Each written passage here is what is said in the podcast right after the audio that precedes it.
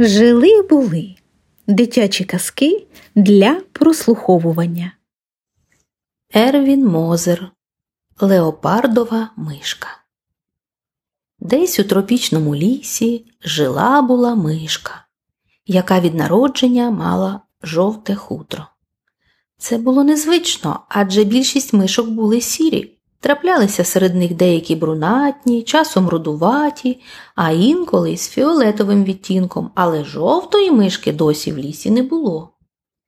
Поки жовта мишка була маленька, з неї всі чудувалися і приходили на неї подивитися.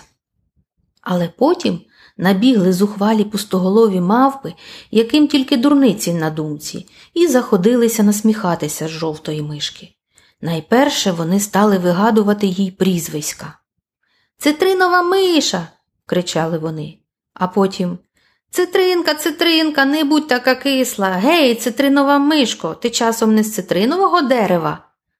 А ще скубали її за хвостик і вушка й увесь день ображали. Згодом інші мишки також почали глузувати з цитринки. Ніхто не хотів з нею дружити, адже потайки всі боялися, що із них дражнитимуться. Жовта мишка засумувала.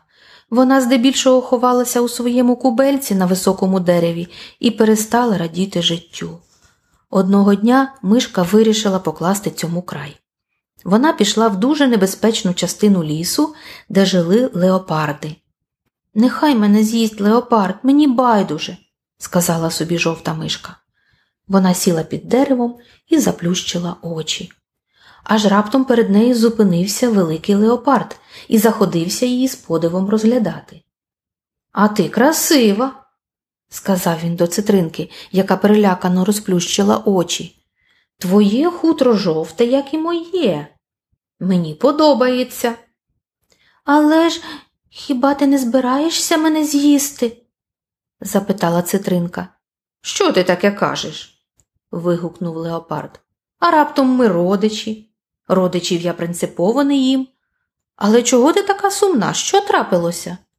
І жовта мишка розповіла йому про своє тяжке життя.